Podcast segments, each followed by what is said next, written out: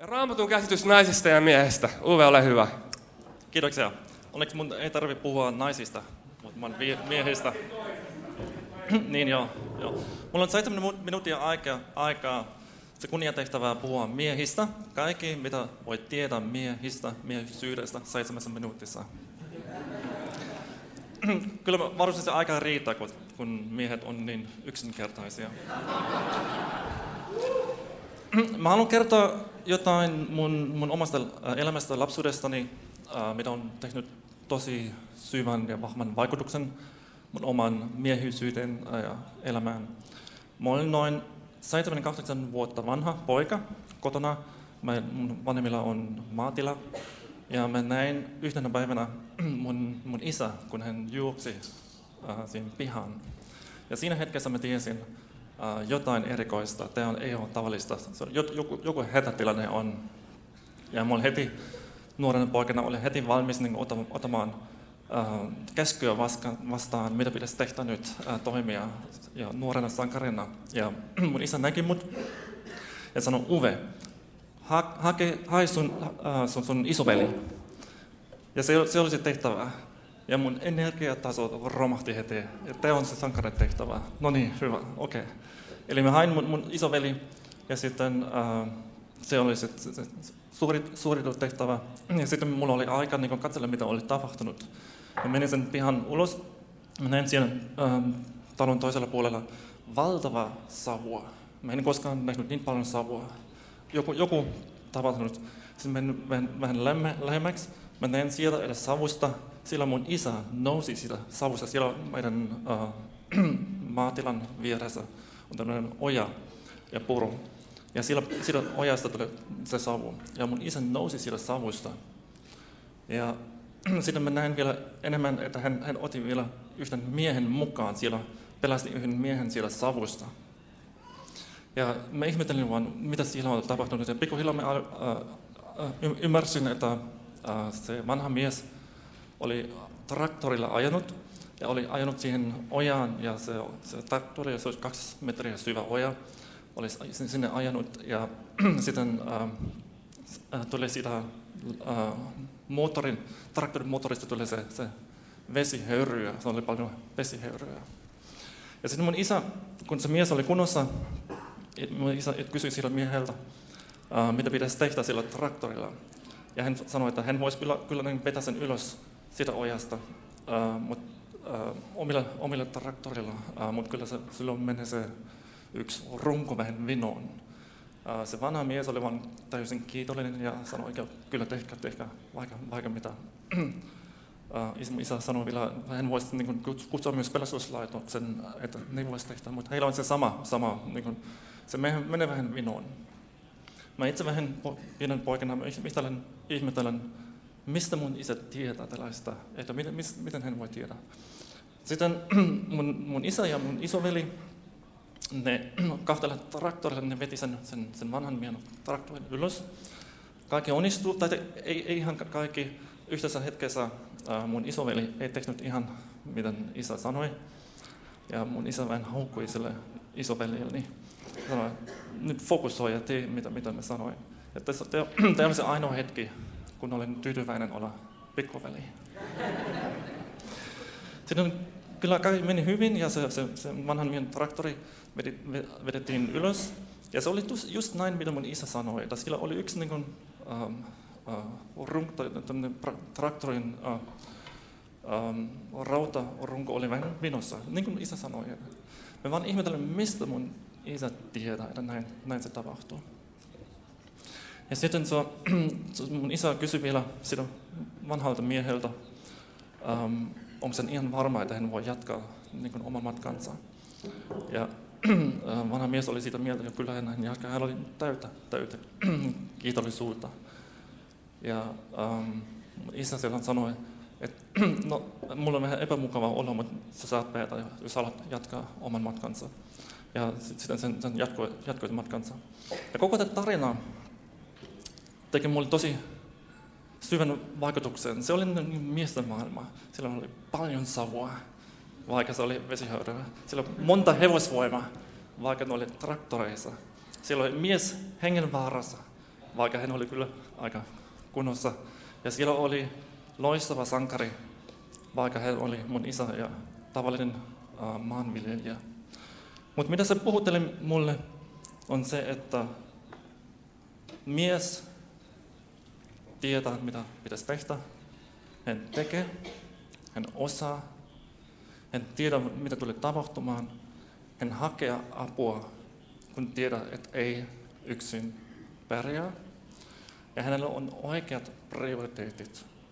Ensin ihmiset ja heidän tunteet ja sitten vaan ne asiat. Mun isä oli laupea siellä vanhalle miehelle, vaikka hän olisi voinut sanoa mitä tahansa, sun vika tai oliko se humalasta tai mitä tahansa, mutta hän oli laupeas. Ja tämä teki mulle tosi syvän vaikutuksen, minkälainen, miten mun, is, mun isä miehenä toimii. Ja mä uskon teon, mitä Jumala haluaa. Jumala sanoo meille, ole vahva mies, ole luja. Että me osataan, me tehdään. Ja ehkä huomasit myös tässä tositarinassa, ei ollut yhtä naista. Se, se vaan oli näin. Ja se, se, se oli, ja miehet toimi hyvin ja mun isä toimi hyvin ilman, että oli nais, nais, naista yhtä äh, mukana. Mä uskon, tämä on tärkeää, mä uskon, että Jumala haluaa, että miehet on vahvoja riippumatta siitä, kuinka vahva naisia on. Mutta kuitenkin mun täytyy tunnustaa, että se paras hetki koko päivän aikana oli ehkä se, kun illalla sain kertoa äitilleni tästä tapahtumasta.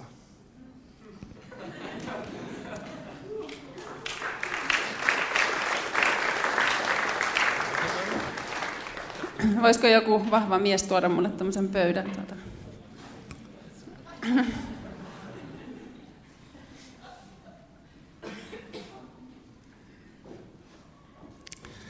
Okei, mulla on nyt sitten vielä vähän aikaa, mutta ei se mitään. Mä, katsotaan, mitä mä eihin puhu.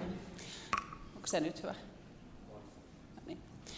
Okei, eli tota, tämä on tosi vaikea aihe mun mielestä nai, puhua naisesta ja se on tosi, siinä on paljon sellaista, mikä herättää, herättää varmaan niin kuin, no, kiihkeyksiä tai kiihkeitä ajatuksia puolia toisin.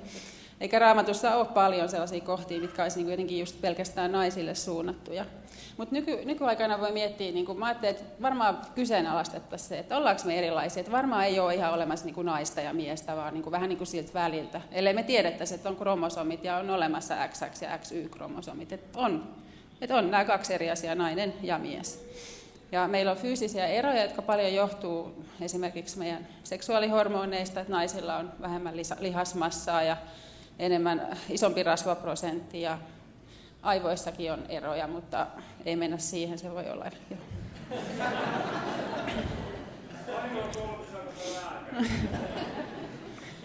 Tota, naisille tämmöisiä tyypillisiä ominaisuuksia, mitkä kans jotkut evoluutioihmiset voi jotenkin selittää, niin on, on se, että naiset on yleensä vähän tunteellisempia, turvallisuushakuisempia, ja heillä on tärkeämpää ehkä tulla rakastetuksi, kun miehet haluaa tulla taas sitten arvostetuksi ja ihailluksi. Ja naiset kaipaa sellaista syvällistä keskusteluyhteyttä ehkä enemmän kuin seksiä. Mutta raamatussa Jumala on luonut meidät molemmat, miehen ja naisen, omaksi kuvakseen.